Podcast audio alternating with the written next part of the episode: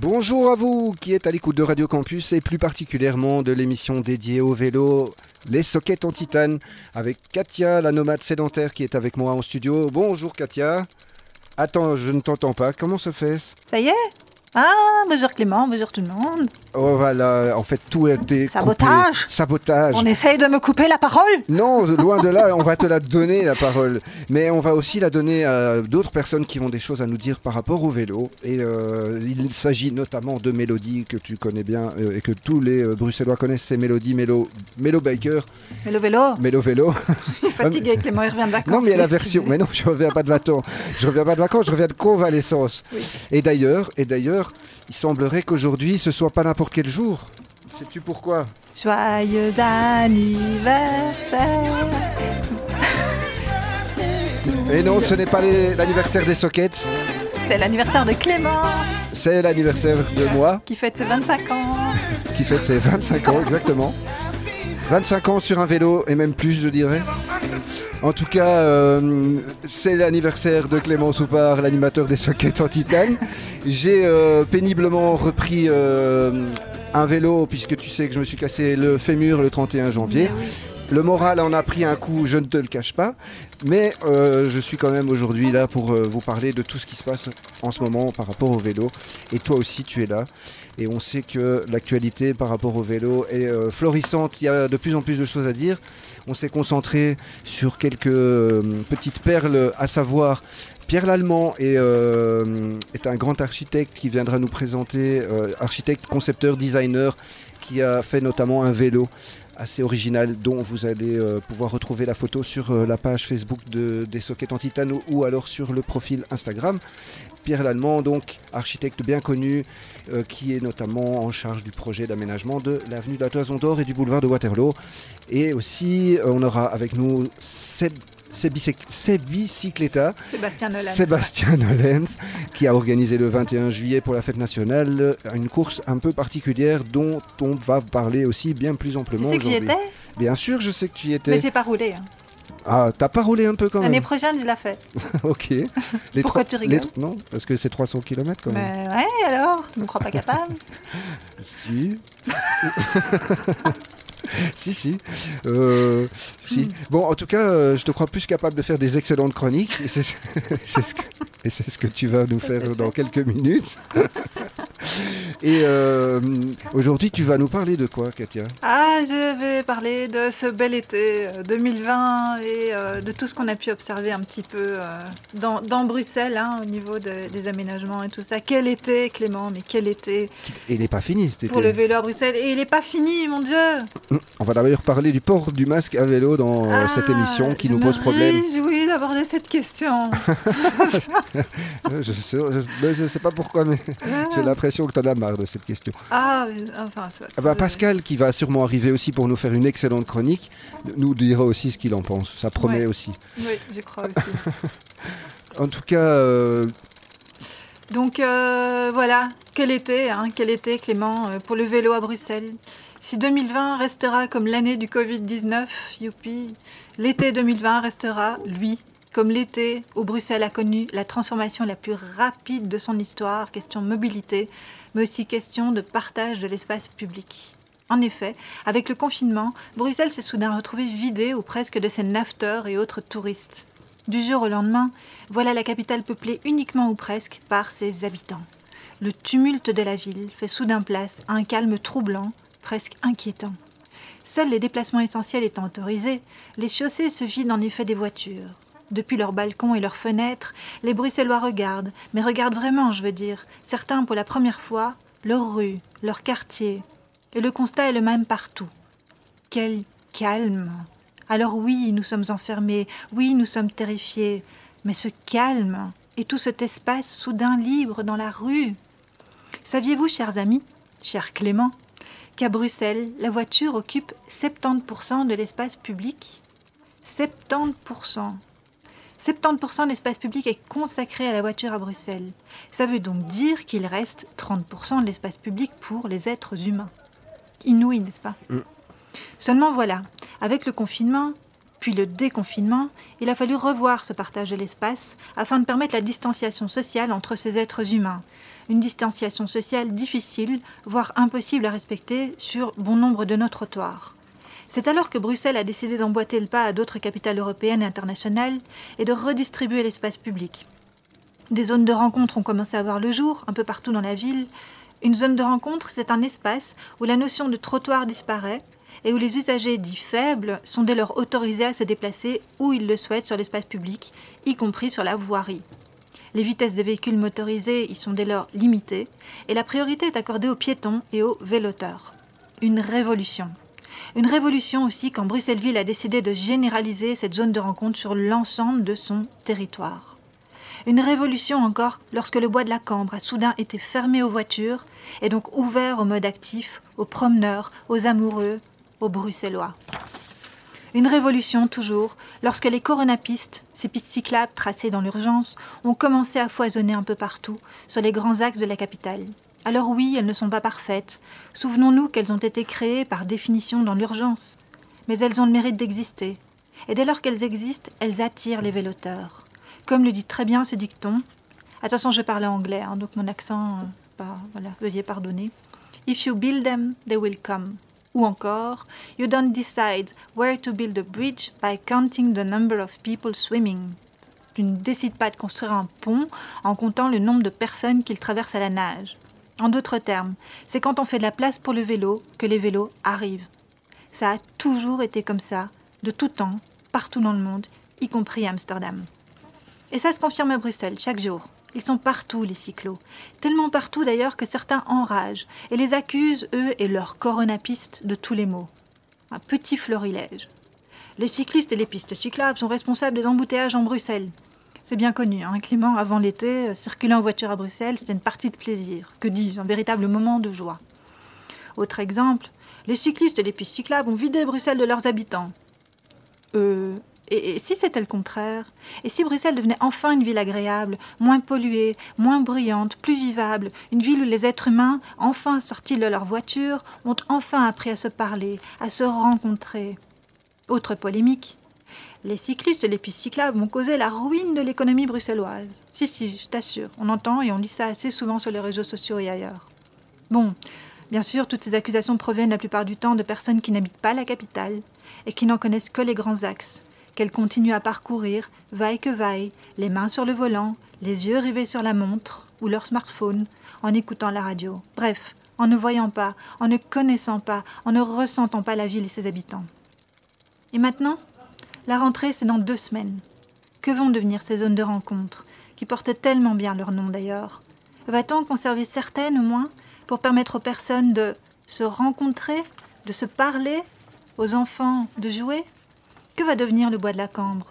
On sait que certains voudraient le rouvrir aux voitures et donc le fermer aux personnes, aux Bruxellois. Le bois de la Cambre, ce poumon vert de la capitale. Je rappelle qu'on parle quand même d'un parc. Un parc transformé en autoroute urbaine et en parking géant depuis des décennies. Un parc qui a enfin retrouvé sa fonction première depuis le confinement. Et enfin, que vont devenir ces coronapistes? On sait que certains voudraient les voir disparaître pour restituer l'espace, tout l'espace, aux voitures. 70%, souvenez-vous de ce chiffre. 70% de l'espace public est consacré à la voiture à Bruxelles. Seulement voilà, restituer l'espace pris à la voiture, c'est sans compter avec le principe avéré d'évaporation du trafic. Plus tu fais de place à la voiture, plus tu auras de voitures. Et inversement. Et c'est là que va se jouer l'avenir de Bruxelles. Il va falloir oser, enfin, le réduire, cet espace dédié à l'automobile, pour le bien-être de tous, bruxellois, nafteurs, touristes, chefs d'entreprise, commerçants. Et parallèlement, il va falloir l'augmenter encore, cet espace offert aux personnes qui ont choisi de se déplacer à vélo ou à pied. Nous n'avons pas le choix. Le confinement aura eu le mérite de nous faire prendre conscience de notre bêtise, de notre ignorance, de l'absurdité et de l'obsolescence de notre système de répartition de l'espace public. Profitons de ce momentum inédit pour redessiner la ville et la vie à Bruxelles, pour le bien de tous. C'est peut-être notre dernière chance. Saisissons-la, car si nous ne le faisons pas aujourd'hui, nous ne le ferons sans doute jamais.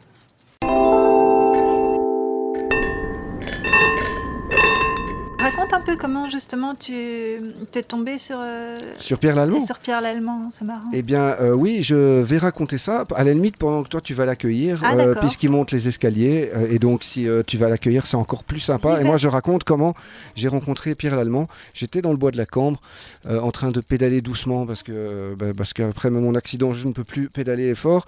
Et je vois passer un gars sur un vélo un vélo complètement fou un vélo dont on ne voit pas souvent l'existence. Et ce euh, gars euh, ben, euh, continue, et alors je suis avec deux autres amis, et on se dit, tiens, on va le rattraper. Et le temps que je le rattrape, je retrouve le nom du concepteur de ce vélo, et il s'avère que c'était lui, c'était Pierre Lallemand. Sur ce, on s'arrête, on discute, et il a accepté notre invitation pour euh, être aujourd'hui dans les sockets en titane. C'est un immense plaisir de l'avoir parmi nous. Et c'est euh, d'abord l'amour du vélo qui euh, a fait en sorte que cette rencontre puisse arriver. C'est ça qui est super. Parce que ce vélo est en carbone. Il est visible sur la page Facebook des sockets en titane ainsi que sur Instagram.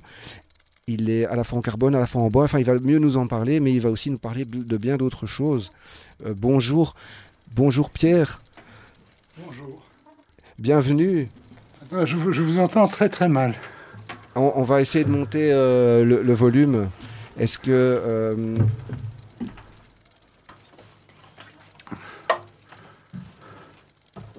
désolé parce que Pierre est un peu essoufflé et c'est normal, la radio est assez haute. Allô? Voilà, on t'entend très bien, nous? Non, ça, ne fonctionne pas. Mais, mais, il doit y en avoir un autre, euh, Katia, qui fonctionne. Il faudrait quand même qu'il ait un retour. Et donc. Allô Voilà, c'est parfait. Ah là, il nous entend. Merci Pierre et désolé de cette course. Avec cette chaleur, on en arrive vite à être euh, en sueur. Et euh, donc toi, tu peux parler bien sûr tout près du micro, comme, euh, comme Katia aussi. Et ce qui est... J'étais en train de raconter, Pierre, comment on s'était rencontrés par hasard dans le bois de la Cambre. Absolument. Et, et que tout de suite, tu m'as proposé de, de rouler sur ton vélo. J'ai même pas osé d'ailleurs, j'ai d'abord laissé un de mes amis le faire parce que j'avais peur, j'osais pas. et pourtant c'est un vélo tout à fait euh, roulable. Il est en carbone, hein, celui que j'ai vu. Oui, absolument. Mais il en existe des versions en bois Oui, ça, a commencé avec, euh, avec le, bois parce que, en fait, l'histoire, c'est que je construisais des bateaux, des voiliers en, Bretagne. Mhm et, dans le sud de la France d'ailleurs. Et dans le chantier naval, il traînait tout un tas de, blocs de balsa. Et euh, j'ai appris que les ponts des bateaux de course étaient fabriqués en balsa. Alors pour moi, le balsa, c'était des petits avions qu'on lançait dans le ciel et qui euh, s'écrasaient euh, en mille morceaux. Et en fait, pas du tout. Le balsa est un matériau tout à fait extraordinaire, mis en bois de boue, c'est plus performant que le nid d'abeille ou que le Nomex. Et donc, euh, avec tous ces petits blocs, je me suis dit, mais qu'est-ce que je vais en faire? Et je me suis mis à sculpter des vélos. Et des vélos avec euh, une liberté formelle que je n'avais pas, ou je ne pouvais pas trouver avec euh, du titane ou avec de l'acier ou de l'aluminium, parce qu'on travaille à partir de profilés finis. Et donc, euh, voilà, je me suis amusé à dessiner une cinquantaine de vélos et en fabriquer quatre. C'était en 2005, 2006, 2007. Et euh, ces vélos existent toujours, ils fonctionnent plus ou moins, enfin voilà. Et je me suis rendu compte d'ailleurs que la géométrie d'un vélo est quelque chose de tout à fait euh, complexe. Un vélo, ça a l'air simple, mais c'est très compliqué. Pour, que ceux, excuse-moi, mais qui, qui, n'ont pas vu la photo du vélo, euh, comme disait Clément, elle est visible sur euh, Facebook et, Instagram. Et je viens de la, la tweeter euh, sur. donc suivez les, les sockets en titane, c'est en titane, le compte Twitter, pour voir la, photo du vélo en question, parce que ça vaut la peine de le voir, quand même. Il est assez original, ouais. Et, et, voilà, et donc ce sont des vélos qui, sont, qui répondent à à tous les standards euh, de, toutes les normes européennes de sécurité. Ils ont le label CE d'ailleurs. Et j'ai collaboré pour la fabrication des vélos en carbone avec euh, Ridley. Ridley, qui est une firme belge d'excellence. D'ailleurs, je pense qu'ils ont eu euh, pas mal d'articles ces derniers jours suite au développement d'un nouveau dérailleur qui n'a plus de câble, où le, Mhm. le changement se, se- Électronique. se- fait par Bluetooth et électroniquement. Et donc, euh, cette firme a, a fait fabriquer ces, ces vélos en partie, hein, en tous les cas les vélos en carbone à Taïwan. Et donc, euh, on est passé par là. Et j'espère ramener un jour la production à Bruxelles. Voilà, mais c'est c'est un autre, c'est un autre, un autre discours. Mais ce qui était euh, hyper important et sur lequel je voulais revenir, c'était la géométrie d'un vélo dont tu parlais. Parce que effectivement, c'est la base d'un vélo, c'est sa géométrie. L'écartement entre les roues, l'empattement, euh, le- enfin tout, euh, en fait, ne dépend que de la géométrie d'un cadre à la base. Oui, absolument. Et, et surtout des efforts, parce que quand vous, enfin, euh, si, si, vous montez le mont Ventoux en danseuse, euh, les efforts sur les pédales, c'est redoutable. Et parce que c'est plusieurs fois la- le poids de la personne qui, qui pédale et avec un couple de, de torsion qui est énorme. Mhm. Et donc, euh, la rigidité d'un cadre est une chose extrêmement importante pour arriver à, passer l'effort euh, de la manière la plus. euh, sans, les moindres vibrations ou les moindres oscillations qui font évidemment perdre une partie du rendement du cycliste. Et euh, en ce sens, euh, pour le carbone, c'est une double équation, parce que l'autre équation, c'est le confort. Parce que c'est un, un matériau tellement raide que si euh, n'a pas quelque part une certaine souplesse, il est très inconfortable. Ou il faut vraiment être un vrai cycliste toujours pour supporter de rouler là-dessus. Mhm. Et donc mon vélo a une suspension de par euh, le bras de levier, enfin le, le- pas le bras de levier, mais le, porte-à-faux, a une certaine euh, souplesse des plus agréables. Voilà. Donc la forme même du cadre, la géométrie de ton cadre fait que ça apporte cette souplesse. Absolument. soi, Oui, en oui, soi. oui, elle, elle est tout à fait gérable. En fait, c'est- comme une petite lame de ressort que l'on peut euh, tuner ou régler selon le, le poids de l'individu. Ah bon? Moi, j'ai la photo devant moi, là, et donc cette selle est quelque part en suspension sur la Oui, barre horizontale. Ça- Ah non, il y a, y a- non, non, non, pas du tout. C'est raide, C'est très, très raide. Ah oui. Mais euh, nonobstant, il y a une très très euh, faible absorption de, de- de- d'une certaine souplesse qui rend le vélo très confortable. Mais qui n'est imperceptible. Vous vous mettez dessus, euh, vous faites le poirier sur le vélo, il ne bougera pas. Toi- toi, Clément, t'as roulé dessus? Oui, j'ai roulé et tout doucement parce que j'avais peur tellement j'étais impressionné par Ah la beauté ouais. de l'objet. Je vais pas, j'avoue, Et la sensation, c'est Bah, comme un vélo normal c'est- c'est même mieux qu'un vélo normal. Oui Pourquoi? Bah, parce que c'est, il est très léger. La Ah. version carbone est, j'imagine, plus léger, légère que celle en bois. Mais pas tellement. Non, Ah, c'est non. celui en bois t'as Non, non, celui en carbone. Ah oui. Il y, a, il y a quand même, euh, enfin oui, c'est-à-dire que euh, oui et non, c'est-à-dire que si on est un néophyte, il y a 1,5 kg à 2 kg de différence, Mhm. et on passe de 7-8 kg à 9-10 kg maximum, euh, ce qui reste dans tous les cas de figure des vélos légers. Très léger, ouais. C'est hyper intéressant. Je propose qu'on s'écoute une petite euh, chanson avant, euh, l'histoire de se rafraîchir un petit peu, Mm. parce qu'il fait quand même assez chaud et on peut continuer cette discussion un peu plus calmement. À tout de suite. Merci.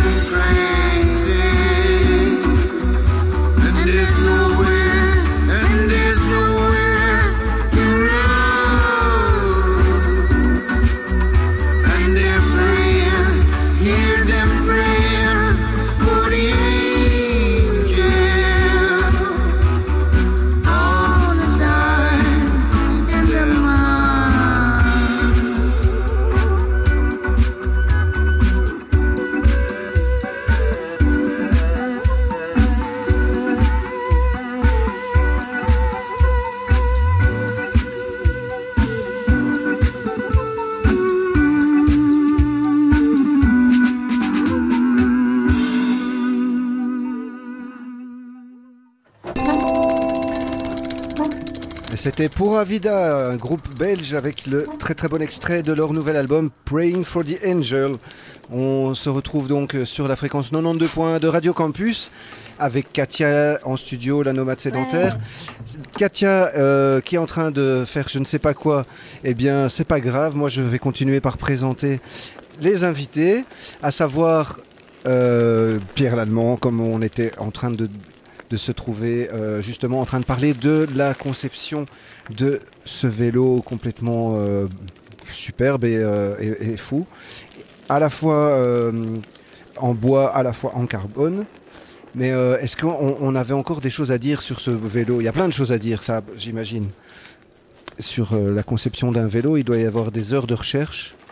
Et euh, On peut, il, est, il est dans le commerce en fait ce vélo ou comment? Mais je pense pas, il y en a qu'un, hein, Pierre. Il y en a qu'un C'est un, prototype? c'est un prototype, oui. Ah oui. Et tu comptes pas le commercialiser ou? Euh, c'est pas mon métier. Hmm. Toi, t'es urbaniste en fait, architecte, c'est Moi, ça? je suis architecte, urbaniste. euh, Et tu oui. vas faire le, la- l'avenue à Tason d'Or, c'est toi Oui, oui, oui, Oh là là, ça c'est énorme.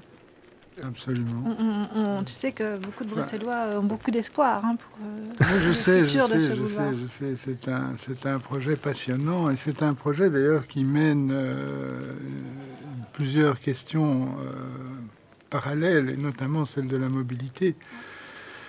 Et, et la mobilité, pour moi, n'est pas le vrai sujet, c'est un paradoxe. Mais euh, le vrai sujet, c'est de faire de cela une ville qui soit euh, prisée, qui soit une ville vivante, qui Ouais. soit une ville qui soit un réceptacle économique. Et la mobilité, elle est au service de cela, au service d'une vision d'une ville, au service d'une pensée. Euh, mais elle a des effets induits extrêmement importants et il faut être très attentif quand on joue de la sorte avec euh, des pistes cyclables, des pistes automobiles.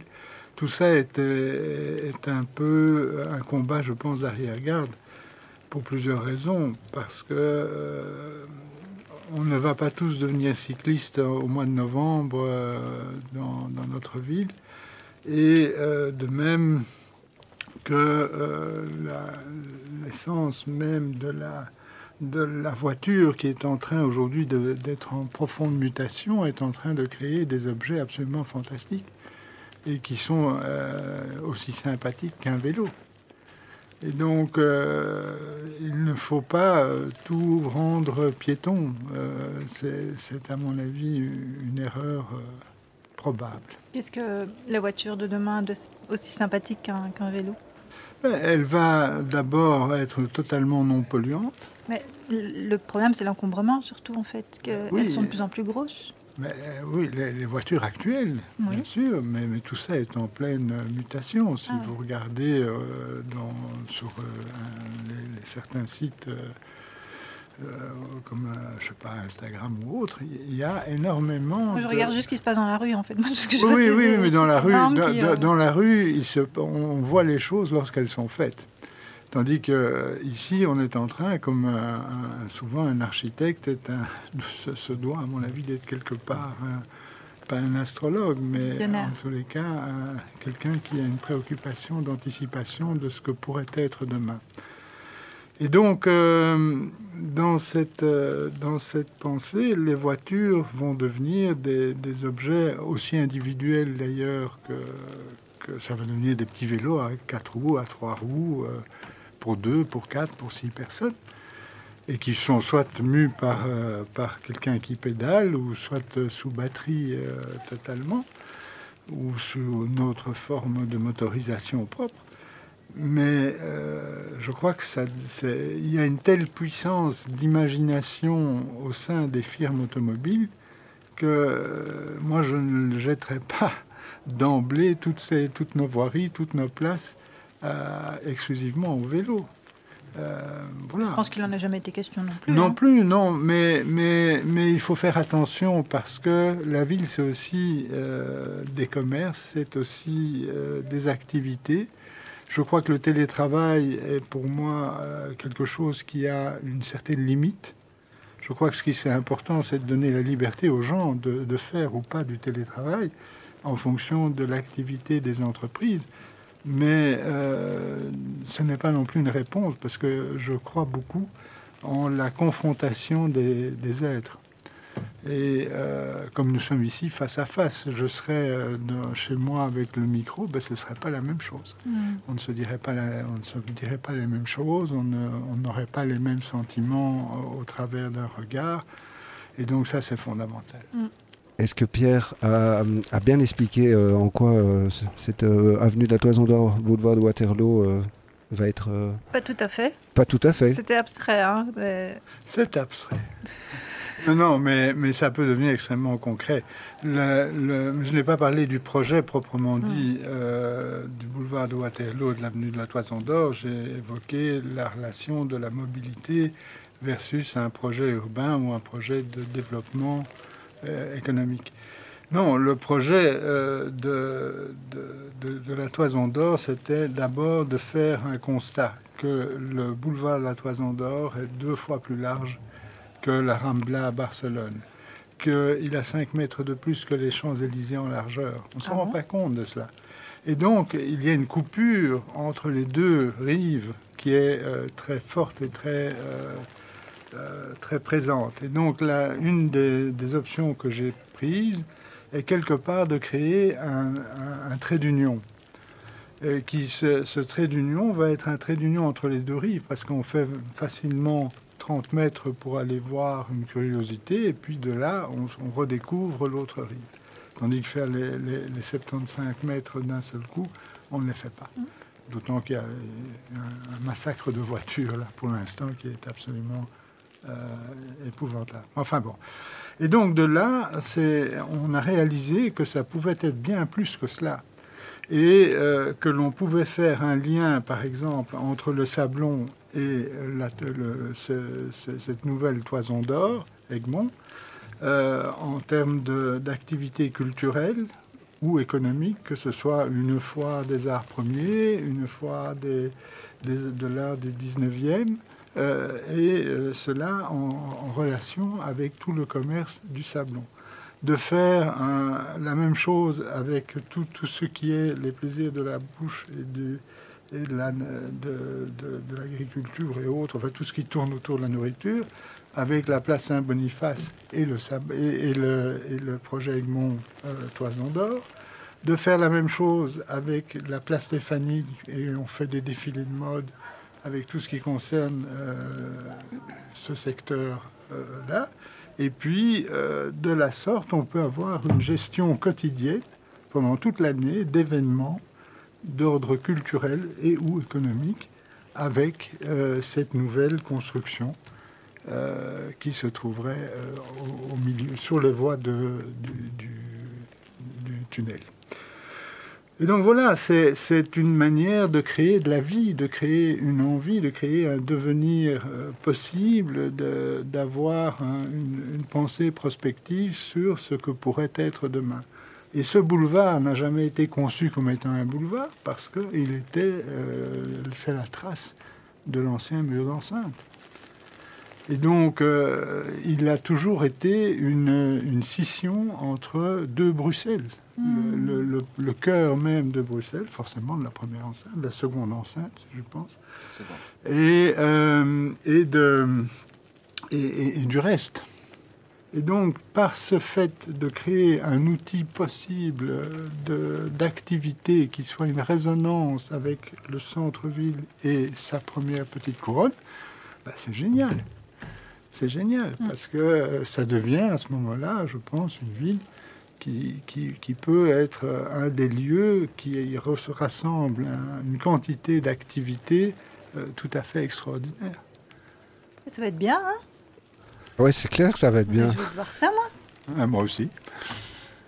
Excellent. Si, si je comprends bien, donc la, la, la fonction, la fonction de boulevard resterait quand même. Donc il faut qu'il y ait un passage du ring euh, pour les automobilistes. Mais je pense, je pense que, en tous les cas, dans les, le, le projet proposé est un projet qui est flexible, qui est adaptable et modulable dans le temps, parce que ça, c'est une autre donnée. On ne peut pas figer pour les 10 ou 20 prochaines années quelque chose d'aussi sensible que de couper euh, la circulation euh, en une seule fois, parce qu'on va envoyer toutes les voitures dans les petites rues et partout. Donc ce n'est pas une solution non plus. Donc l'idée, c'était de faire, de, laisser une fluidité, parce que c'est ça qui est important, une fluidité, mais à très basse vitesse. Et de dissocier les circulations. C'est-à-dire, on a des situations, des circulations de transit qui sont toutes droites, qui, qui longent le tunnel, mais qui ne dépassent pas les 30 km/h. Donc ça, c'est aujourd'hui, on fait des, radars tronçons et c'est radical. Et puis, sur le côté, on a une piste cyclable également de transit, parce qu'aujourd'hui, les gens qui vont en vélo au boulot, ils roulent à 40 à l'heure. Euh, bah, enfin, En VAE aussi, en hein. VAE. oui, oui, oui. Bah. VAE, mais c'est pas Ou- la majorité. ou heureusement. Oui, non, c'est pas la majorité, mais, mais si vous faites des, des pistes cyclables, euh, le, le cycliste est aujourd'hui ce qui se déplace le plus rapidement à Bruxelles, hein, Ouais. de loin. Et donc, euh, ça, c'était euh, une, une, une attitude pour éviter que lorsqu'on flâne, on doit faire attention à un, un vélo qui passerait à une vitesse élevée. Et donc, euh, ensuite, on a une voie qui est une espèce de serpentine qui, qui aussi, est dans lequel euh, c'est vraiment une, voiture, une voirie partagée entre euh, les, les piétons, les cyclistes, les, les trottinettes, euh, les, les poussettes, enfin tout, tout ce qui poussette. Et donc les Bruxellois seraient de nouveau séparés, mais cette fois-ci par des vélos rapides. Ils vont du 40 à l'heure vers leur travail. Oui, non, non, mais c'est une, c'est une réalité qu'il faut, Ouais. il faut, faut prendre en compte parce que les villes n'ont pas été conçues pour cela, Mm. forcément. Elles n'ont pas été conçues non plus pour être euh, traversées par des milliers de voitures non Non, plus. non, c'est exact, absolument. Enfin, si elles ont, à un moment, ils ont tout fait pour que ce soit le Ouais. cas, en tout cas, hein, pour que les autoroutes arrivent au cœur de Bruxelles. Mais c'est relativement récent à l'échelle de l'histoire de Bruxelles, hein, finalement. Donc, euh, Mm, mm. il est temps. À propos de Bruxelles, euh, on ne peut plus mettre le masque. Euh, on ne peut plus mettre le masque. On doit mettre le masque. On ne peut plus rouler à, à vélo sans masque. Oui, Et euh, on en parle après. volontiers. Je sais que t'as pas envie, mais on va devoir le faire, Katia. On va devoir le faire. En tout cas, un grand, grand, grand merci, Pierre Lallemand, d'avoir été avec nous à l'antenne des sockets en titane. Pour- J'espère que d'ailleurs tu reviendras nous en reparler de ce projet de la venue de la Toison d'Or et du boulevard de Waterloo. À mon avis, c'est très prochainement. Tu veux faire des suggestions Tu veux Vas-y, hein Oui, oui. Non, non, mais. Mais si, je t'en prie. Mais non, mais. Pas maintenant, pas comme ça, il faut que tu travailles. mais- Prépare, prépare. En tout cas, encore un grand merci. Je vous en prie. Et, Merci à et- vous. et également à tous ceux qui sont à l'écoute de notre émission. On va s'écouter une petite musique et puis après on se retrouve avec Sébastien Nolens, a.k.a. Sebicycleta. Youhou.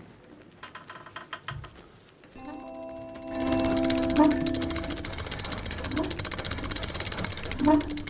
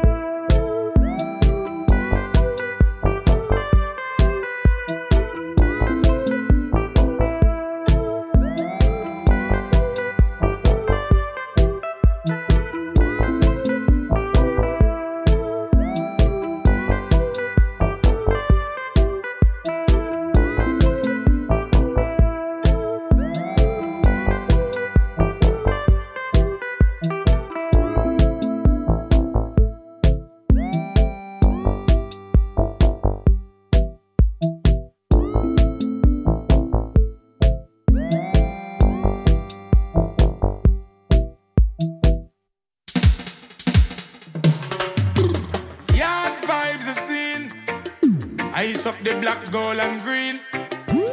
People are rock and come in. Jamaica things. Yeah. 876. Represent the place. Hands are furious.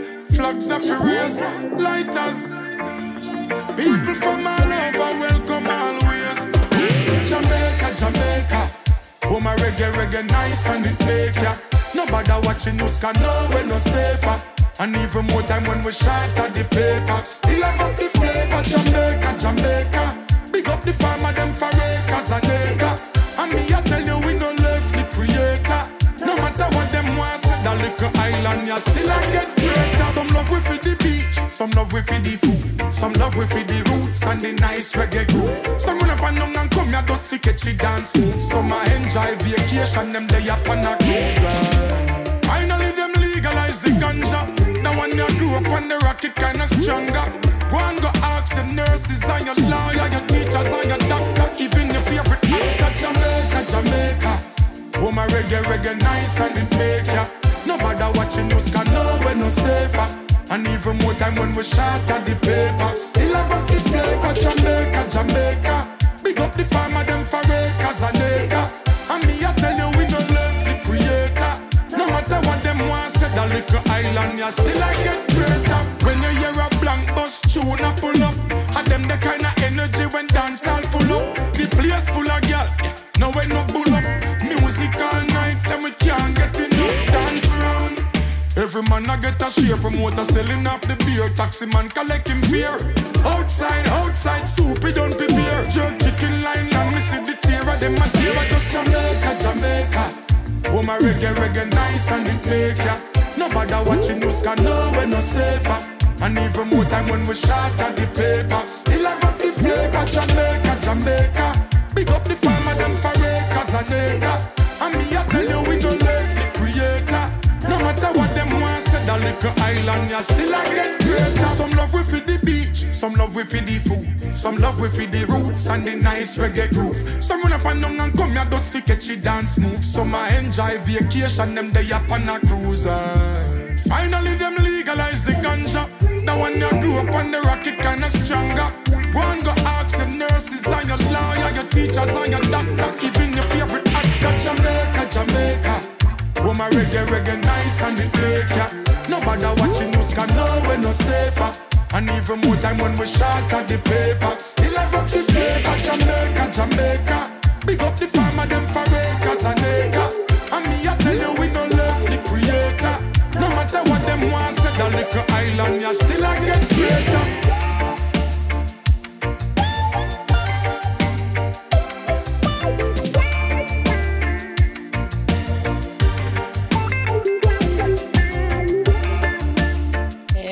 Hello Bikers, bonjour, bonjour tout le monde, bonjour les auditeurs, enfin plutôt bonsoir. Quel plaisir de vous retrouver après deux mois d'absence. Deux mois d'absence pendant lesquels il nous est arrivé pas mal de choses.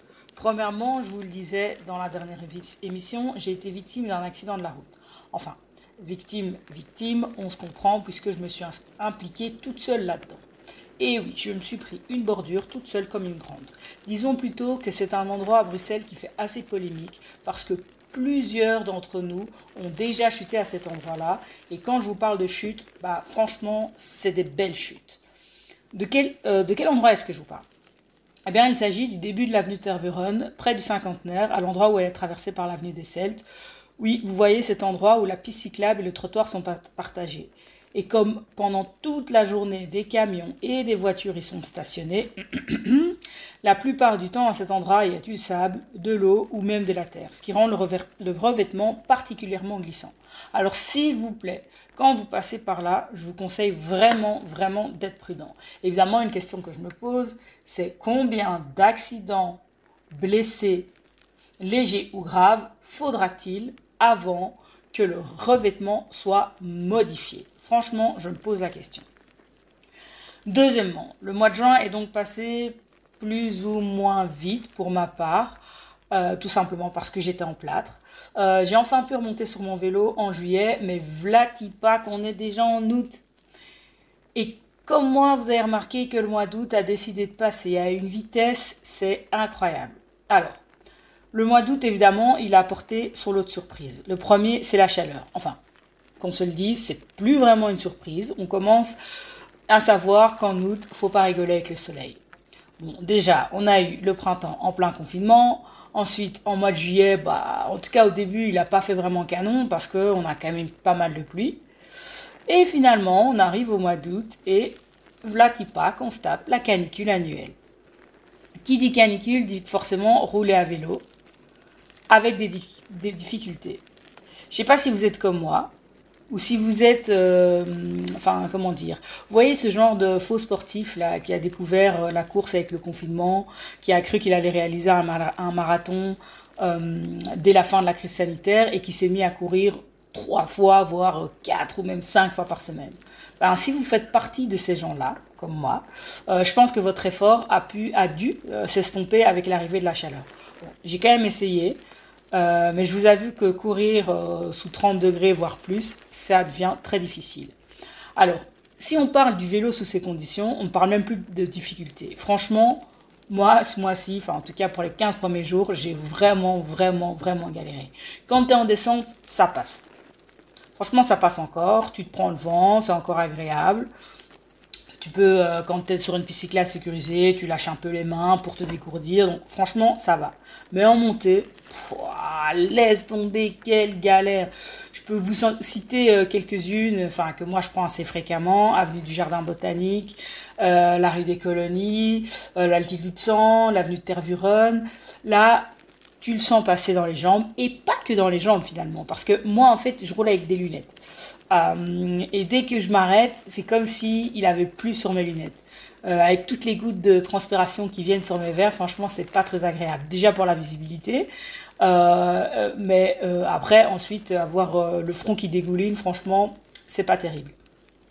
Et bah, je pense que je suis pas la seule. Hein, je vois beaucoup de cyclistes avec des lunettes. Et franchement, là, je me suis même surprise à aller sur Internet là pour euh, essayer de trouver des essuie-glaces euh, pour mes lunettes, tellement, euh, tellement je trouve ça, je trouve ça relou. Alors, le plus dur finalement, c'est pas ça. Quand on roule en vélo sous 34 degrés, ben, le plus dur c'est quoi? C'est la crise sanitaire. Parce qu'elle vient nous, nous, nous, imposer toutes ces règles un peu parfois difficiles à comprendre. On se réjouissait fin mai du nombre de cyclistes qui avait augmenté, de l'effervescence chez les, les vélocistes. Euh, des ruptures de stock que ça, avait entraîné dans l'achat de nouveaux vélos, de la multitude, des nouvelles euh, pistes cyclables qu'on avait appelées les Corona pistes. Mais finalement, je pense, comme beaucoup de secteurs, euh, le Covid-19 aura eu raison de nous. Comment? Ben, En imposant le port du, du masque à vélo. Personnellement, j'ai essayé et c'est très compliqué. Bon, après, c'est un avantage, ça travaille le cardio, c'est sûr. Mais je pense qu'honnêtement, on peut dire que euh, les difficultés respiratoires que ça entraîne, c'est vraiment pas évident. En soi, moi, je ne veux pas créer de polémique, hein, mais je vous propose de faire un tour d'horizon des différentes décisions européennes à ce sujet. D'abord, l'Organisation euh, mondiale de la santé, l'OMS, déconseillait en juin le port du masque pendant une activité physique. Entre guillemets, la transpiration peut entraîner une humidification plus rapide du masque, rendant la respiration plus difficile et favorisant la croissance des micro-organismes.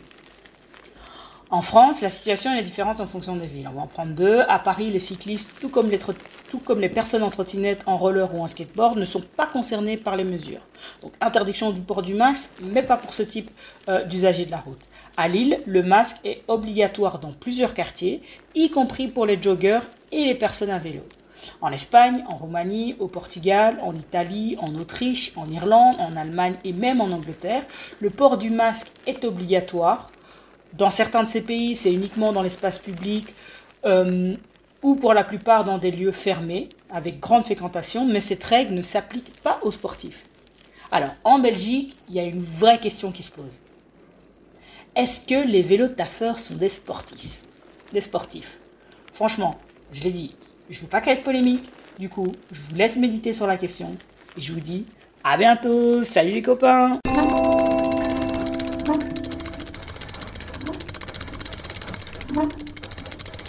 Et voilà, c'était Mélodie, Mélo Vélo. Et on se retrouve donc euh, en studio avec Pascal, qui a une chronique euh, qui, à mon avis, promet d'être euh, haut les cœurs. Et euh, avant ça, on va d'abord euh, ben, parler avec Sébastien Nolens, qui était déjà venu dans les studios de Radio Campus. Salut. Salut Sébastien, ça va bien? Mais oui, très bien, et toi? Ça va Tu euh, avais pédalé bien déjà pendant le confinement, mais je pense que tu pédales encore plus depuis que c'est, depuis que c'est déconfiné.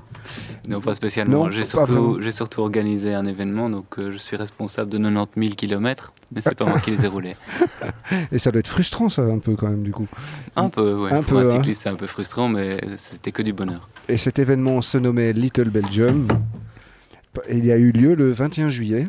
Oui, et il a failli ne pas avoir lieu, d'ailleurs. Et pourquoi? Je l'avais prévu, euh, enfin j'ai commencé à l'organiser en février. Et ben, à ce moment-là, euh, j'ai en fait lancé une, bouteille à la mer pour voir si ça intéressait beaucoup de monde. Et, et j'ai très vite eu beaucoup de, de retours, beaucoup d'enthousiasme. Ce qui m'a fait dire allons-y. Mais bon, février, euh, tu le sais, hein, donc c'était juste avant le coronavirus. Donc on est rentré en confinement et j'ai tout mis sur pause pendant trois mois.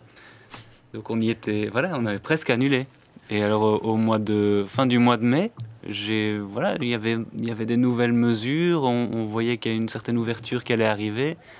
Donc là j'ai pris mon, mon courage à deux paluches et, euh, et j'ai j'ai organisé ça très vite, mais euh, voilà, c'est- c'était en version light et heureusement tout s'est bien passé. Oh, Il y avait quand même 312 coureurs, hein, si je Oui. pense bien. ouais, hein. Et euh, vous avez fait, donc, pour ceux qui ne connaissent pas le concept de l'événement, vous avez fait exactement le périmètre de la Belgique en plus petit. C'est ça Alors le pourtour oui. Je pense que c'est ça aussi le, bah, le- ce qui a fait l'attrait de, de cette édition et de cet événement, c'est que euh, la forme euh, belge est tout à fait ressemblante. Donc il y a un trompe-l'œil qui se crée sur une carte Mhm. euh, entre la vraie Belgique qui fait 300 km de diamètre et, et la petite Belgique qui se construit là-dedans qui fait 300 km mais tout autour, donc le, le contour. Donc on, on a l'impression d'avoir une petite mise en abîme, je pense que ça s'appelle comme ça, Mhm. de la Belgique dans la Belgique. Donc, euh, C'est toi qui as dessiné ce, parcours euh, mètre après mètre, j'ai envie de dire? Euh, oui, oui, oui. Je, l'ai, je l'ai dessiné, euh, imaginé pas vraiment parce qu'il y a d'autres gens qui ont fait du Strava Art avant.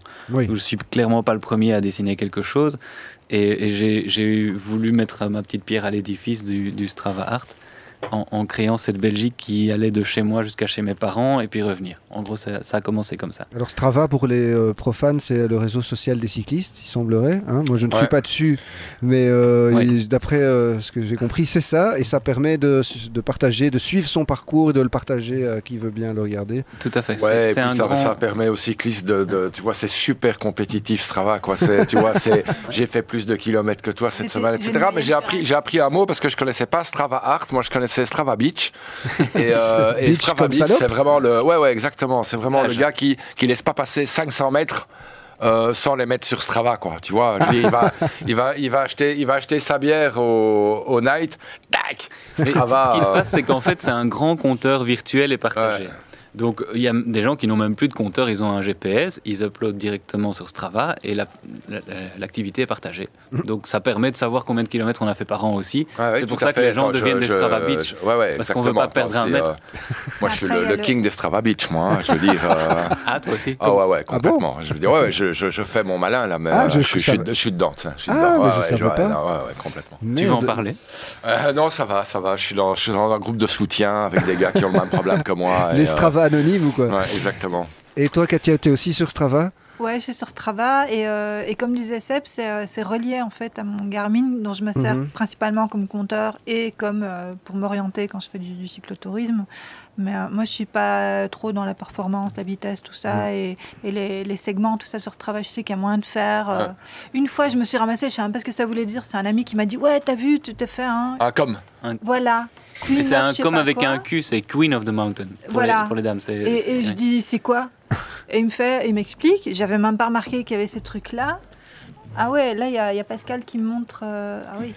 Qui son- montre. euh, son mais... autocollant. Bah ouais, on a toujours cette assos euh, comme comme et Ouais. le, nom, le nom vient de là quoi. hein, Ah, c'est de là que King, ça King of, King of Mountain, Queen of Et- Mountain. ouais. Ah, c'est de là que ça vient. Moi, je croyais que ça venait du. Burundi ou du Rwanda, que c'était un Ah, truc ah, à ah. consonance africaine. euh. Ouais, ça sonne un peu comme ça, mais pas du tout. C'est vraiment. Moi, j'ai décroché un com quand même, donc euh, voilà, j'étais à plus rapide pour monter segment. En fait, c'est parce que c'est un truc minuscule que personne prend jamais parce que c'est absolument ridicule parce qu'il y a une pente, je sais plus de, je sais pas combien de pourcents, Mhm. et, euh, et- et c'est très très con de la prendre parce que tu as un autre chemin derrière qui est beaucoup plus euh, souple à prendre.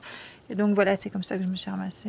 Donc je ne suis pas à Strava Beach euh, comme euh, les autres, mais voilà, ça télécharge. Et j'aime bien voir le petit dessin sur mon Strava après, en fait. euh, donc, euh, Ah bah, moi, je suis pas sur Strava. Et euh, pour- j'ai juste une question pour revenir à, À Little Belgium. à- à Little Belgium. Tout le monde a roulé en groupe ou bien euh, Alors justement, ça c'était une contrainte euh, due au Covid, c'est qu'on a dû démarrer euh, pas en groupe. Alors moi je ne savais pas combien de gens allaient venir. Euh, J'imaginais beaucoup parce que j'avais 3000 personnes à un certain moment qui suivaient l'événement. Hein, donc euh, si tout le monde venait, j'avais un grave problème. Euh, donc voilà, je, je suis parti sur une estimation beaucoup trop élevée, euh, 1000 personnes à peu près. Je me disais peut-être que si une personne sur trois vient, voilà, ça fera déjà, ça fera déjà un Ah. grand groupe. Donc impossible de faire démarrer tout le monde au même endroit, au même moment. Donc j'ai lancé un départ libre. Ah, N'importe euh, où sur le parcours. Voilà, euh, n'importe où. Donc les gens euh, qui venaient de Anu, ils sont, ils sont partis de chez eux, quasi. Et je crois qu'il y a beaucoup de gens qui ont aimé ça aussi. C'est des réactions que j'ai eues euh, des Namurois et tout ça, et autres, qui étaient très contents que pour une fois, ça partait pas de Bruxelles-Centre, et que voilà, ils avaient un, un grand Dans le temps, il y avait un truc génial sur ce mode-là à Bruxelles, ça s'appelait les trèfles. Et il y avait quatre trèfles, donc quatre feuilles du trèfle qui partaient de Bruxelles, qui faisaient chaque fois une boucle nord, est, euh, sud, ouest, etc. C'était toute l'année, c'était avant le GPS et tout, donc c'était vraiment, il fallait, euh, fallait trouver la petite carte. euh, et alors, il fallait se procurer à la fédération de cyclotourisme un petit carton. Et sur le carton, euh, donc une fois qu'on l'avait reçu, on faisait le parcours. Il y avait des cafés et des commerces qui étaient des, des relais, qui mettaient un tampon Ah. sur la carte, et puis il fallait renvoyer la carte à la fédération, et on recevait le, le- le brevet du trèfle. Et le but, c'était de faire les, les quatre trèfles dans l'année. Si je me rappelle bien, c'était 200 par boucle euh, ou un truc comme ça. Ah ouais. Ça, c'est génial. Bah, c'est un truc, il y, a, il y a- il y a quelques années, il y a, je sais pas si vous voyez qui c'est, François Paoletti. Euh, c'est le gars qui organise les, les Paris Classics, qui a été, euh, je pense, journaliste à Libé, qui a sorti Il un a- bouquin oui, sur oui, Eddy Merckx, etc. Et lui, il était intéressé, il m'avait contacté pour voir si on pouvait pas, sur le modèle des Paris Classics, relancer euh, l'idée des trèfles. Ben, moi, je suis super fainéant, ça n'a jamais abouti. euh, mais c'est- mais c'est une chouette idée, quoi. Ah ouais.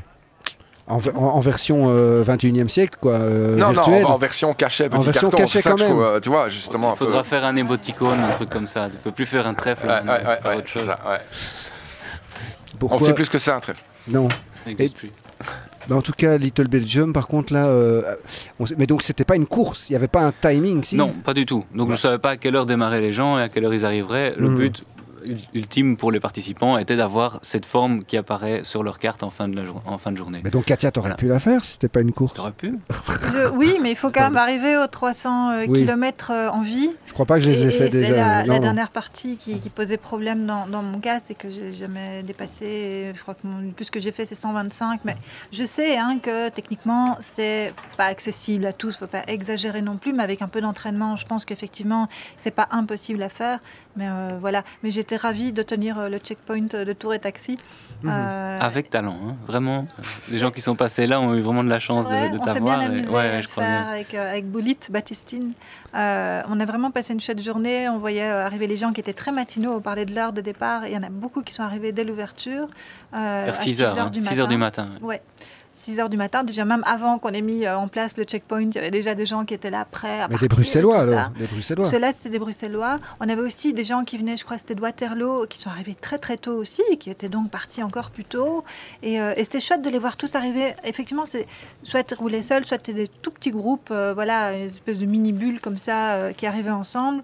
Et euh, Le plus Et grand voilà. groupe, ça devait être 15 personnes, je pense. Peut-être le, les, les Big Brackets de Bruxelles. Ça. Et alors les, les clubs de luxe. Enfin, ouais, un club luxembourgeois qui était venu. Ils étaient très Ils étaient partis de près de Namur, ils étaient venus tous ensemble en camionnette, et puis ils sont partis de là, ils ont fait toute la boucle, et puis ils sont rentrés euh, bah, au Luxembourg en camionnette. Ouais, Voilà. ils étaient comiques. Mais euh, ouais, c'était vraiment cool. Et alors plus tu attendais, forcément, enfin plus l'heure l'heure avançait, plus tu avais des gens qui venaient de loin. Voilà. Donc c'est ça aussi, c'est- au début tu avais des gens de, de Bruxelles, après les gens du Pajottenland, puis petit à petit euh, Waterloo, euh, Villers-la-Ville, etc. Donc euh, voilà, contre, le, contre le sens des aiguilles du monde. Enfin dans le sens, mais pour toi pas, Ouais, c'est vu ça. que tu restes sur place. Ouais. Mais toi, Sébastien, tu fais ça pour le plaisir, organiser ça. C'est pas, c'est pas ça qui te rend riche, à mon avis. Du à tout. mon avis. du tout. On est d'accord. Fait le calcul, hein, c'était 54 euros pour 4 repas, enfin deux repas chauds ou complets, Mhm. et euh, un petit déjeuner, une assurance, euh, enfin tout ça, non, on, s'en sort tout juste, tout juste, on va dire. Mais mon travail n'est pas payé, et voilà. Ouais. Voilà, le but c'est juste de, de faire ça, et en fait le résultat euh, que, que j'attendais, mais j'espérais pas, euh, je l'ai entendu de la bouche des gens, c'est qu'il y a beaucoup de gens qui ont réussi à, à accomplir cette distance pour la première fois de leur vie. Oui, Et c'est une immense fierté pour eux, parce que il y a des gens qui, comme toi, avaient fait 120, 150 km. et c'est la première fois de leur vie, grâce à, au, au relais qu'il y avait, Ouais. grâce à l'ambiance, évidemment, de, de participer à un grand événement. Et puis, il a fait magnifique. Ah oui, Franchement, euh, on a eu vraiment beaucoup de chance pour ça. Donc, euh, oui. Quand tu parles de relais, c'est des relais comme en, en course, quoi, en Ah, peloton. non, non, non, je dois Non. expliquer, c'est important. Euh, Il y, avait quatre, euh, quatre ravitaux. Quatre checkpoints. Ouais. Mais quand on dit ravito, en général, on imagine euh, des gels, des bananes et des, euh, des limonades. C'était pas ça. En fait, je voulais euh, upgrader les ravitaux et faire quelque chose de vraiment euh, patrimonial, en même temps de faire quelque chose de sportif. Donc, euh, les quatre checkpoints étaient à Bruxelles, Tour et Taxi, la toute nouvelle gare maritime Ah, qui vient d'être rénovée. C'est un très très beau bâtiment. Avec un traiteur dedans. Donc, euh, Ouais. il s'agissait de bien manger pendant des toute la ravitaux de journée. luxe. Hein. Euh, ensuite, Elessine, le château d'Elessine. On avait euh, la cour intérieure où les gens pouvaient se coucher sur l'herbe avec vue sur le petit drapeau belge qui flotte au-dessus. Ouais, il est magnifique Euh, ce château. Alors à Namur, c'était un peu différent. On n'était pas à Namur même, on était à, à Mayen, un petit village au sud de Namur, où on avait loué l'aérodrome. Et donc là, l'aérodrome, c'est- surréaliste parce qu'on voit des petits avions, des petits coucous qui atterrissent là et qui viennent d'Allemagne, d'Ostende. Les gens ne parlent pas le français. Et ils arrivent là au milieu, d'un champ. Donc on est en même temps relié avec le monde et pas relié du tout. Donc ça, c'était un chouette endroit aussi. Il y a, eu euh, burger et, euh, et barbecue là-bas. C'était assez sympa. Et le dernier, c'était la butte de Waterloo. Donc euh, mes participants ont pu s'arrêter là, euh, avec vue sur Lyon, manger quelque chose, se reposer dans l'herbe de nouveau. Très très bonne ambiance là-bas à Waterloo aussi. Ouais, il faut voir l'album photo que tu as partagé Ouais. sur Facebook. Il y a des photos magnifiques. On voit les endroits, les sites sont vraiment splendides. C'est ça. Et alors on passait aussi à, à Villers-la-Ville, hein. des, des- des endroits qui sont très beaux, Marche-les-Dames, euh, tous des endroits super super chouettes. Et euh, voilà, le, le- le tour a été fait par hasard au début, mais j'ai vraiment de la chance qu'il passe par des endroits comme ça, qui sont en même temps jolis et symboliques pour la Belgique, et qui, qui offrent une, une variété aux, aux participants. Ouais. C'est quoi déjà le nom de ta page Facebook? Euh, remarqué. alors moi c'est Bicicleta, donc si on met ça on trouve déjà pas mal. Ah ouais, mais il y a la page aussi. Euh, maintenant, et alors Little Belgium, Ouais. Little Belgium 300. Ouais. En cherchant ça, on trouve les- la page de l'événement et c'est là que je partage les infos. Donc on trouve euh, bah, tout ce qui a été partagé avant. Il est, il, est clair que tu l'as, re- tu l'as fait le tour avant de le. Oui. oui. Je l'ai fait deux fois. Ah. J'ai- crevé quatre fois, je pense. Et tu C'est t'es- pas, et tu pas un pas dit 300 que km facile. hein. après autant de crevaisons, tu t'es pas dit qu'il fallait changer quelque chose dans le parcours, non Mais je peux laissé. pas, je peux pas. Ah, le dessin. Mais je peux, je peux changer un peu. Mais par exemple, parfois tu as, euh, allez, dans la région de, de et tout ça, il y a des routes de campagne qui sont la seule route sur 2-3 km. Mhm. Donc il faut bien comprendre que si tu ne prends pas cette route-là, ça fait une bosse sur ton dessin. Donc y a- tout, tout n'est pas important pour reconnaître la Belgique sur, sur un dessin. Mais il y a quelques endroits qui sont très très importants, c'est-à-dire la, la- la courbure euh, du côté de Maastricht, on va dire. Maastricht et le, le pays d'Aubel. Cet angle-là doit être bien calculé. Les trois petites bosses au nord, Ouais. hein, au nord d'Anvers, si tu les as pas correctement, ça va pas. Donc à tous ces endroits, il y avait des chemins moins carrossables parce que je pouvais pas faire autrement. Là où j'ai pu faire autrement, ben, je l'ai fait évidemment. J'ai trouvé l'alternative. Euh, et sans trop de compromis pour le dessin. Mais il y a certains endroits, voilà, j'avais prévenu euh, que ce serait euh, que ce serait un peu rugueux. Euh, moi, j'ai j'ai qu'un vélo de course, donc j'ai toujours roulé avec un vélo de course, avec deux trois soucis, mais pas de soucis pour euh, pour rentrer chez moi après. En basket, sans, sans pédale automatique. Toujours en hein. basket, oui, oui, tout à fait. Tu es mon idole. Je l'ai ici. basket. Attends, je vais les prendre en photo pour partager. avec les Comment gens ça, qui ça la Ah, moi, j'arrive, même pas à aller justement au night shop sans mes, sans, Sans- sans, sans mes calmes. Sans, sans tes pédales automatiques, Ouais, ouais, ouais, ouais, non. Ah, bah, c'est- Et euh, Little Belgium, je- tu es motivé pour en refaire les années euh, prochaines, je pense. Bah oui, j'aimerais bien. J'aimerais bien refaire ça. Euh, bah, L'idée au départ était de faire quelque chose de scénarisé avec un départ unique à Bruxelles et comme ça je pouvais avoir euh, une, une plage horaire pour les endroits où on mangeait et, et à la limite même créer euh, des, des prestations artistiques ou, ou faire en sorte qu'il y ait de la musique à certains endroits euh, pour, pour aller vraiment dans le concept de euh, la belgitude, de- de- d'une journée euh, au soleil où on s'amuse bien. J'avais même pensé faire une traversée à vélo de l'abbaye de Villers-la-Ville, Mhm. mais dans mon concept actuel, c'était impossible à faire vu qu'il devait ouvrir de 6h du matin à 22h du soir. C'était voilà, impossible pour eux de gérer ça. Donc ils m'ont gentiment dit que c'était compliqué. Euh, mais l'année prochaine, oui, si les gens passent dans une fenêtre de 2 ou 3 heures, ça pourrait être possible. Mhm. Voilà, donc je, je voudrais le refaire, certainement. Ben merci Sébastien. Avec plaisir, dis. J'espère que euh, je pourrai la faire l'année prochaine. Il te reste du temps. hein. Ouais, ouais, ouais, ouais, ouais. tu peux t'entraîner. Bon, il y aura certainement d'autres euh, concepts aussi. hein. Une fois que je suis parti et que j'aime bien dessiner sur les cartes, voilà. Mm. Euh, je crois que je peux déjà en parler aussi. J'étais contacté par RTL. euh, ils avaient une idée pour Télévie. euh, et, et voilà, ils m'ont demandé de dessiner un cœur, ce qui est très mignon. Oh. Euh, c'est plus difficile techniquement parce qu'un cœur, c'est une forme régulière qu'on reconnaît à ses régularités. Ah. Et, et voilà, et les routes ne sont pas régulières sur le terrain. Donc, euh, Moi, j'avais le projet de d'écrire en Strava la recherche du temps perdu, euh, la- l'intégrale, tu vois. euh, c'est bon. un truc, tout- tous les ans un volume, un truc comme ça. tu serais pas un peu ambitieux Ouais, beaucoup de rien de m'arrêter. Et donc, Pascal, tu nous as préparé une excellente chronique comme d'habitude, mais on va s'écouter une petite pause musicale, histoire de se remettre bien. Volontiers. Du reggae, pas ça Mais, et c'est mon anniversaire, donc aujourd'hui, excusez-moi, mais je me suis fait plaisir. Hein Vas-y. ah, merci. On envoie le porte-parole. le-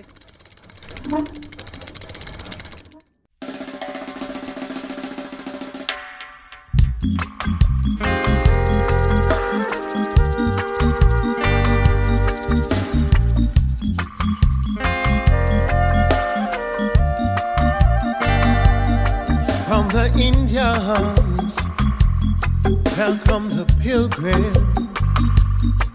to the buffalo, once through the plain.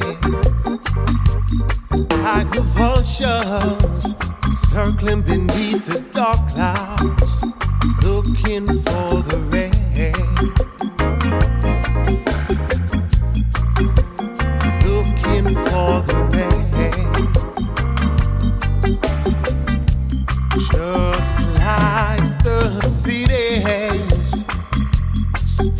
On the coastline in a nation can't stand much more. And like the forest buried beneath the highway,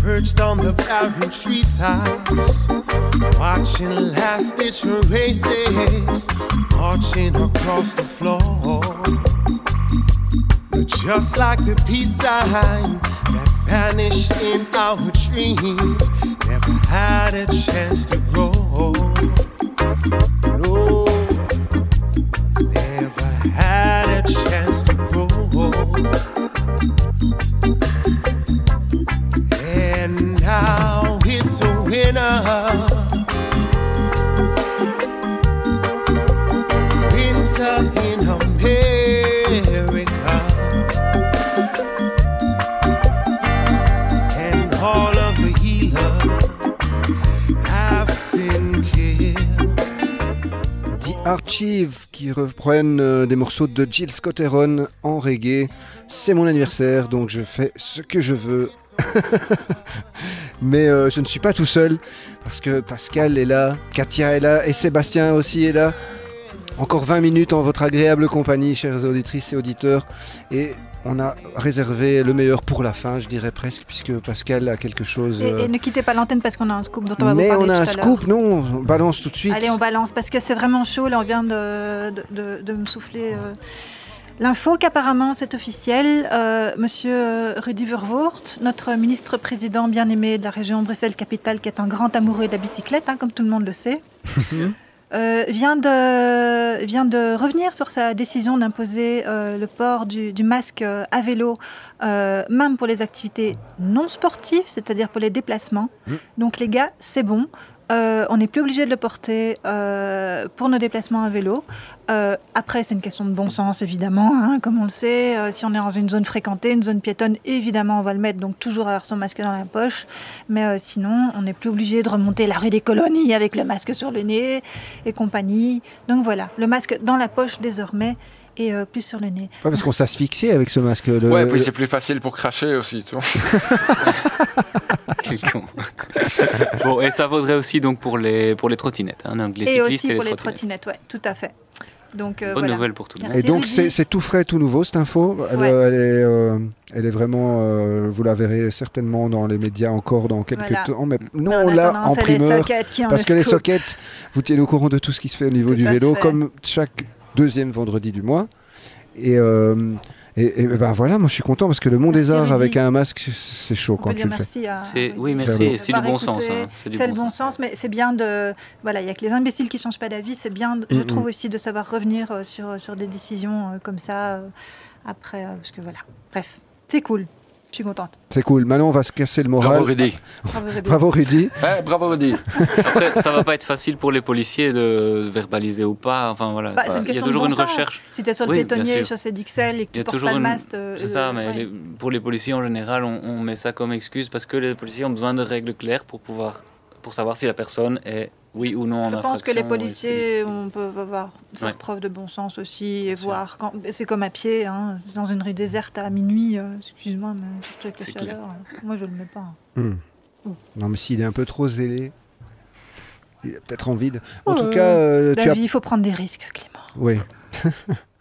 Est-ce que tu as partagé euh, sur le Twitter des sockets en titane l'info que je tu vais viens de nous faire- annoncer Je vais le faire de ce pas. Ah, La vie est un C'est une risque. bonne idée. Vivre, c'est mourir. Exactement. À la base. Vivre, c'est mourir. Quand, peu. on est, Ouais, d'ailleurs, quand Mourir, vivre- C'est qu'on va naître, mourir. c'est comme ça. Ah, ça y est, j'ai mal à la tête. Et attends, il n'a pas encore commencé, quoi. D'ailleurs, si tu commençais, ouais, tout à fait. Ben, merci euh, Clément de, de me donner la parole. avec grand plaisir. Alors, euh, ben, cette année sera marquée d'une pierre blanche dans l'agenda des cyclistes de Belgique Et d'ailleurs, pour des raisons évidentes, mais aussi surtout parce qu'il y a beaucoup d'entre nous qui vont battre le record de kilomètres cette année à la faveur du confinement. je veux dire, ça peut paraître un peu paradoxal, mais il y a eu toute une période du confinement où les seuls finalement à, se retrouver dehors et à parcourir du kilomètre, je m'excuse, mais c'était les cyclistes. quoi. J'ai jamais vu. Enfin bon, soit il y avait vraiment beaucoup de monde euh, sur la route, donc à marquer d'une pierre blanche. Mais il m'est apparu euh, un sujet brûlant pour cette semaine. Ça promet, Eh, ça promet. Sujet brûlant, canicule. Ouais, Celle-là, euh, je l'ai bossé, celle-là.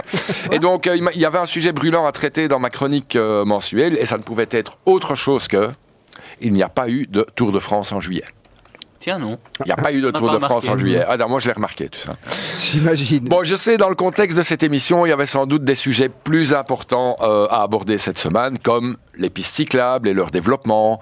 Dois-je porter un masque à vélo ou pas Dois-je aller au travail sous la canicule? La transcontinentale doit être, classée au patrimoine mondial de l'UNESCO? Le fish and chips être, être- doit être autorisé à la côte belge pour les cyclistes de race blanche? A-t-on le droit de tirer sur un mangeur de quinoa en Brompton, etc. Enfin, les sujets sont légion. Euh, cependant, moi qui ai euh, plus de 50 ans, je ne me rappelle pas avoir passé un mois de juillet sans grimper l'Alpe d'Huez du fond de mon canapé, et ça me fait tout bizarre.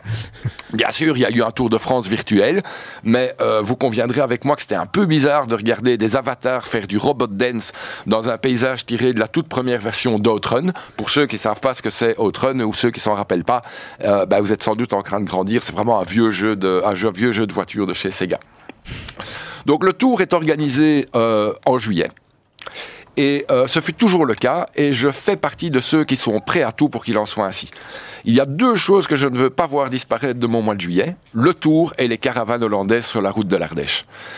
La date du départ du tour est en général calée de façon à ce que la dernière étape sur les Champs-Élysées ait lieu un dimanche à partir du 21 juillet. Donc vous regardez quand est- a lieu le 21 juillet, vous prenez le dimanche suivant, c'est le dimanche d'arrivée du Tour de France à Paris.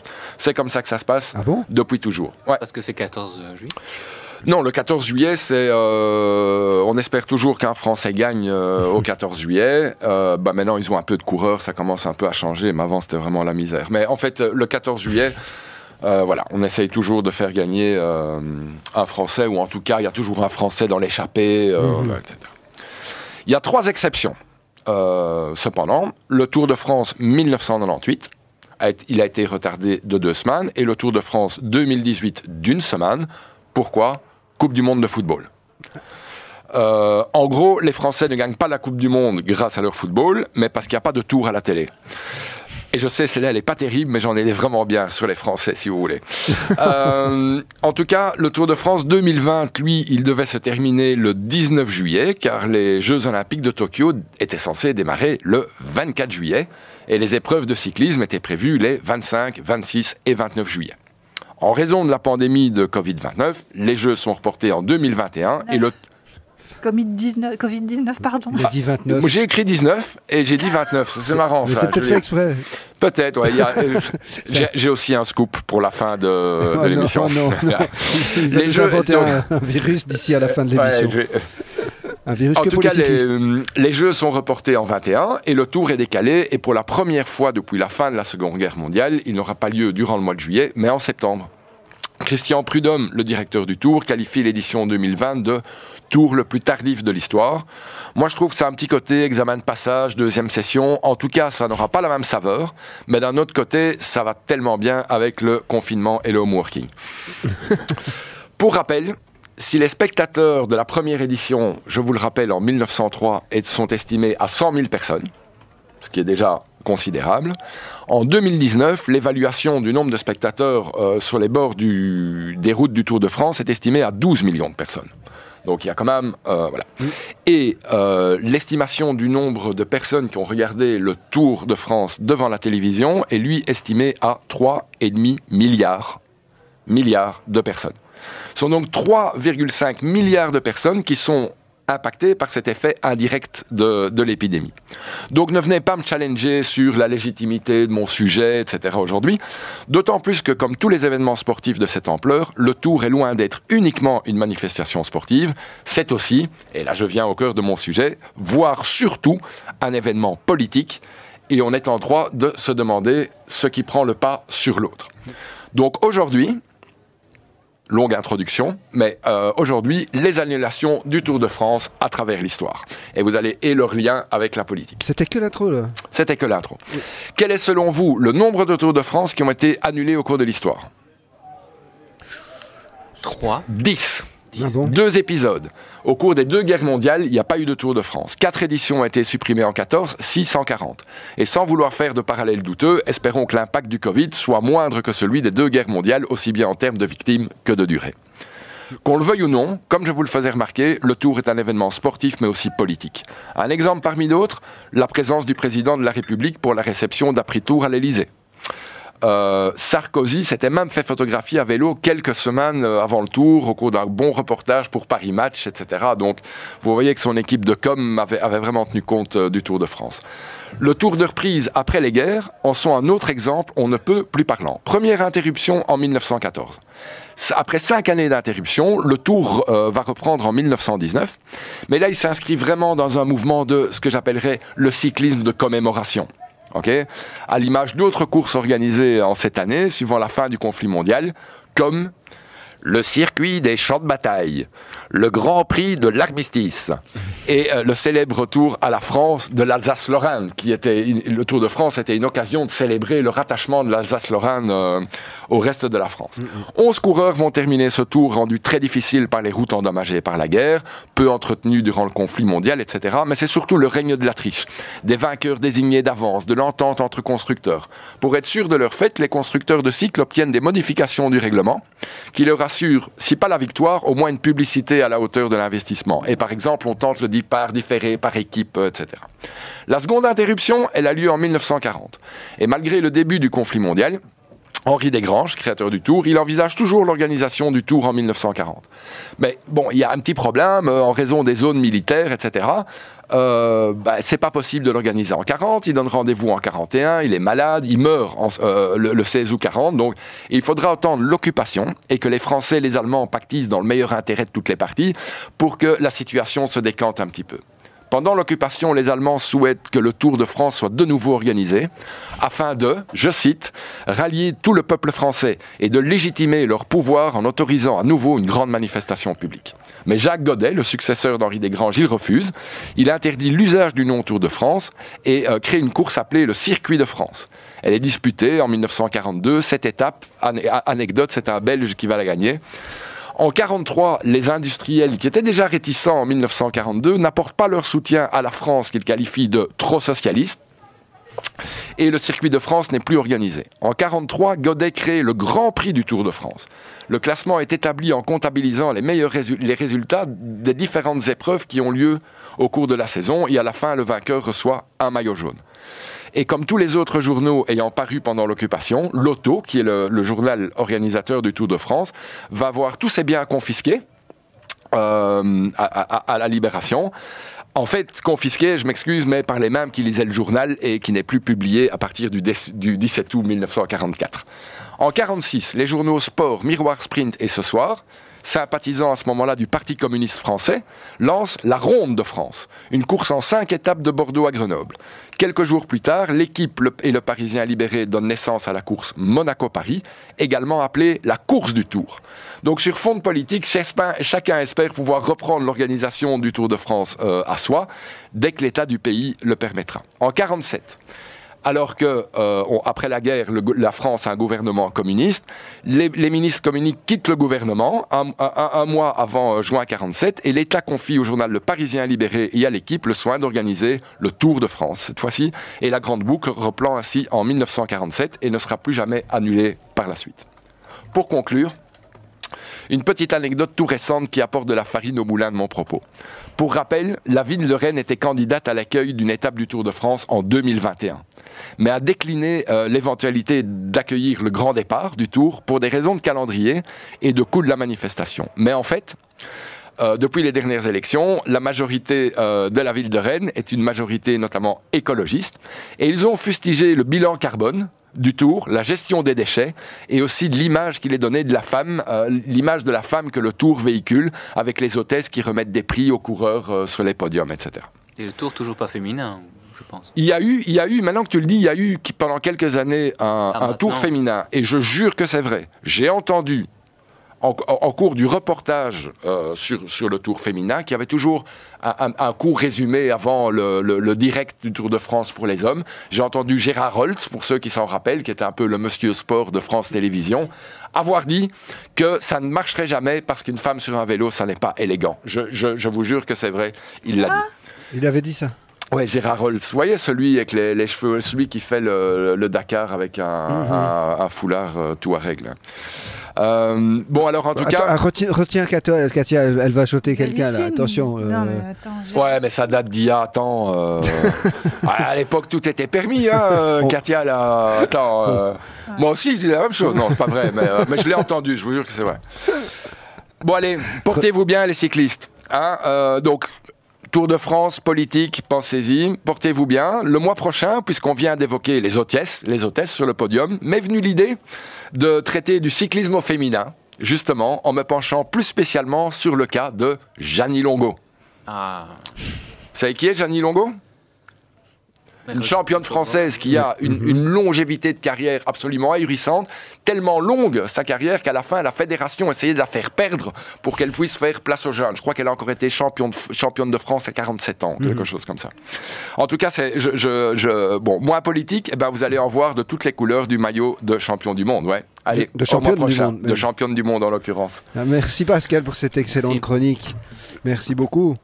Et euh, d'ailleurs, à propos.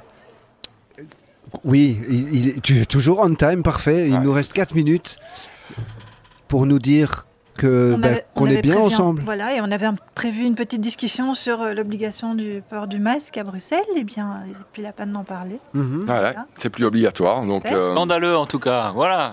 c'est ça que je veux dire.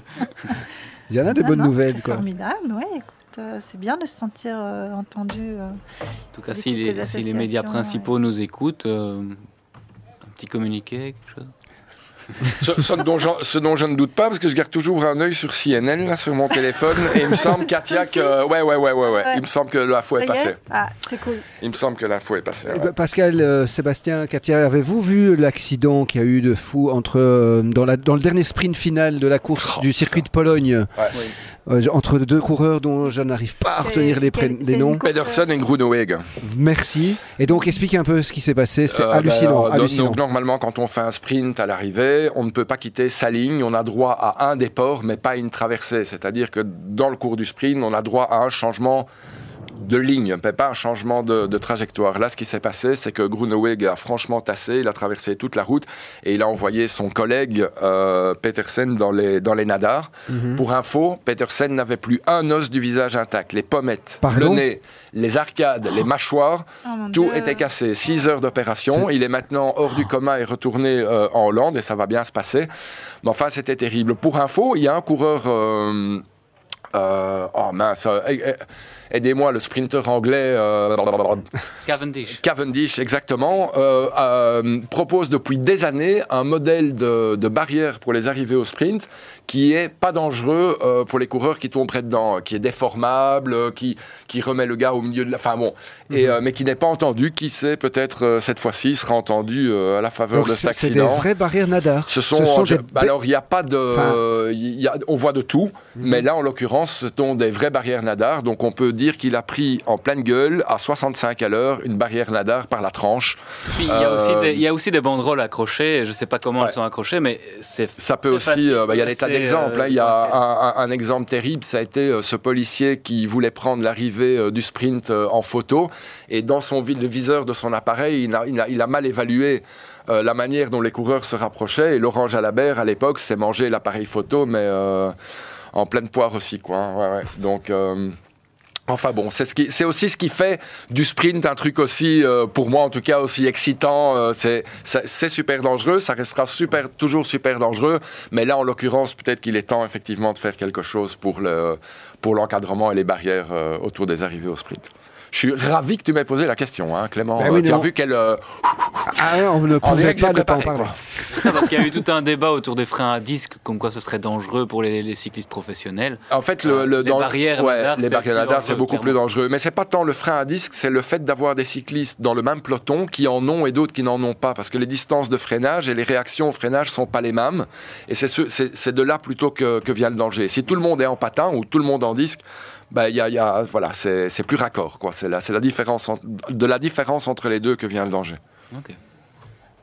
On va devoir rendre l'antenne, mais je suis hyper heureux d'avoir pu euh, avoir cette émission aujourd'hui, euh, le jour J en plus. Bon anniversaire, euh, Clément. Merci, merci. Merci, Katia. Merci Joyeux- à tous Je les cyclistes. Katia a téléphoné à Rudy Vervoort pour ton anniversaire pour le coup du masque. Alors, euh, T'as vu? c'est ton cadeau. Ouais. Wow mais un grand merci à tous, à toutes et à tous d'avoir été à l'écoute de Radio Campus et des sockets en titane. On tous. laisse la place et à tous. oui, c'est ça. Arrête de fumer. c'est- Non, mais on rend l'antenne puisque c'est le WhatsApp. Allez, à la- à- au, à- au mois mois prochain. prochain. Ciao. ciao. Salut ciao. tout le monde. Salut.